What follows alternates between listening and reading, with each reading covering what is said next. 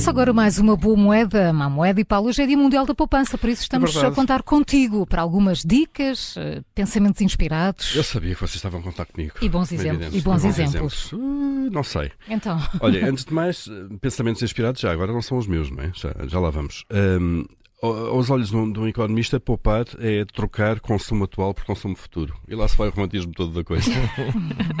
pois é, isto pensado É, assim. não é? Portanto, não é só para forrar o colchão. Não é só para ferrar o colchão, de facto, é para, para gastar mais no futuro daquilo que gastamos agora, porque é suposto também que a poupança, que a poupança cresça de alguma maneira. Há muitos guias, muitos conselhos sobre a poupança, então hoje são publicados muitos, seguramente, nos mídia.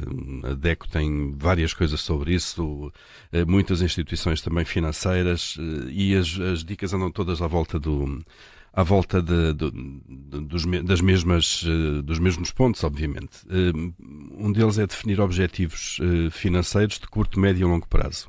Com objetivos é muito mais fácil, não é? Se nós tivermos objetivos, objetivos sejam realistas, ob- ob- obviamente, em função daquilo que são as receitas e as despesas da, da, da pessoa, da família. Com objetivos é mais fácil, de facto, porque há uma meta para atingir e há qualquer coisa ali que, que faz as pessoas poupar. Pois antes de começar a poupar, é ideal é eliminar as dívidas, porque por regra até as dívidas, eh, no fundo, têm juros mais elevados eh, do que aqueles que pagam o- os depósitos. E, portanto, é um bom princípio começar por pagar as dívidas. Pois é importante fazer também um orçamento familiar. É a melhor forma de controlar custos, detectar desvios. Eh, mais uma vez, o orçamento tem que ser realista, de alguma maneira. Mas é uma boa forma também, partindo do orçamento familiar, para perceber qual é a capacidade de poupança. Outra dica importante, encarar a poupança como um encargo regular. Isto é, logo à partida do mês, eh, o, objetivo é colocar a poupança, eh, Logo, aquilo que- é? logo como, um- além das despesas todas, eh, Uma senão- coisa obrigatória. uma coisa obrigatória, Uhum. senão eh, o que vai acontecer é que vamos poupar apenas aquilo que sobra no fim do mês Claro. eh, e não sobra. Depois, eh, é sempre preciso para, para a seguinte. E, não- e já não Exatamente, nunca se começa de alguma Nunca se maneira. começa. Autonomizar, eh, automatizar as poupanças também é importante. E hoje em dia as, eh, muitas aplicações eh, permitem isso de alguma maneira, que é eh, programar a aplicação ou, ou a aplicação do banco ou de cartões de crédito associadas que todos, todas as semanas ou todos os meses Sim. retira 5, 10, 50, 100 euros, aquilo que, que se puder, para lá para um cofre. Exatamente, com uma conta à Com parte. uma não conta é? à parte, Sim. fica escondida do saldo, essa acumulação fica escondida do saldo e, portanto, eh, eu também faço isso. Também, sim, sim. Eh, Faço isso numa, da, numa aplicação de um cartão, um Revolut, já agora não. eh, E tem, crio, crio o cofre para férias, depois quando chega a altura das férias. Já está uma Descobres. quantia. Desculpe, Partes do que está Não, exatamente, É é, é é- é mesmo isso. Uhum. E vai saindo quase sem dar conta. Ahm, a primeira poupança que deve ser feita é para um fundo de emergência. Depois aqui a teoria divide-se.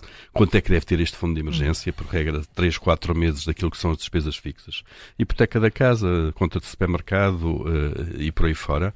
Eh, e esse dinheiro fica ali, de facto, para uma emergência. Uh, quando se poupa, deve-se diversificar os investimentos, isto é, não colocar, velho princípio, não colocar os ovos todos no mesmo cesto.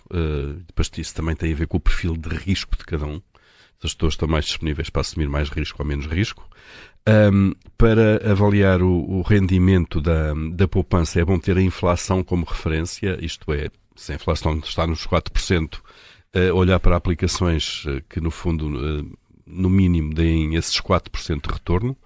Um, e eh, deve-se in- iniciar a poupança para a reforma o quanto antes, porque vai-se passando o tempo, na casa dos 20 anos, quando entramos no mercado de trabalho, não é uma coisa muito longínqua, o tempo vai passando e não o fazemos. Eu fiz aqui algumas simulações, eh, ah, eh, utilizando aqui um dos simuladores hum, dos tantos que há na internet também.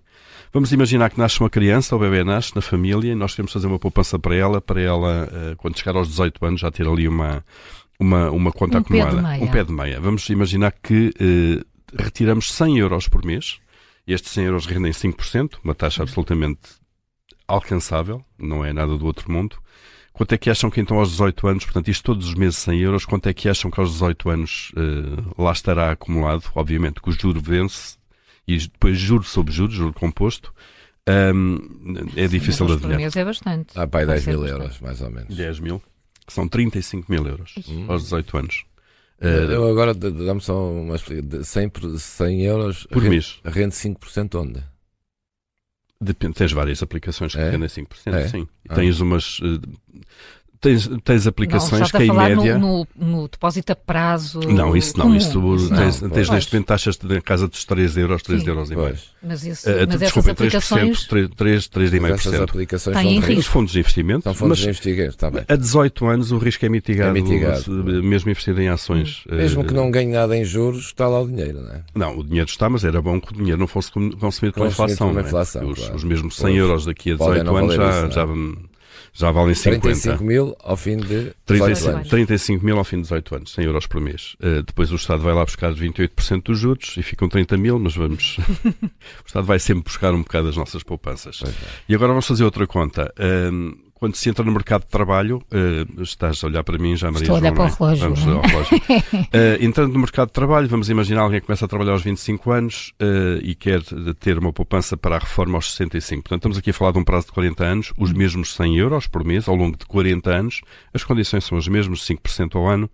Uh, acum- acumulam 153 mil euros uh, depois aos 65 anos.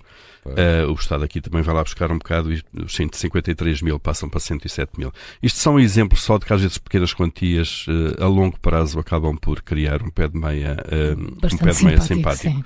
Os pensamentos inspirados, uh, tenho aqui três, vou só dois. Uh, o Henry Ford disse: Não nos tornamos ricos com o que ganhamos, mas com o que não gastamos, É verdade. Pois é.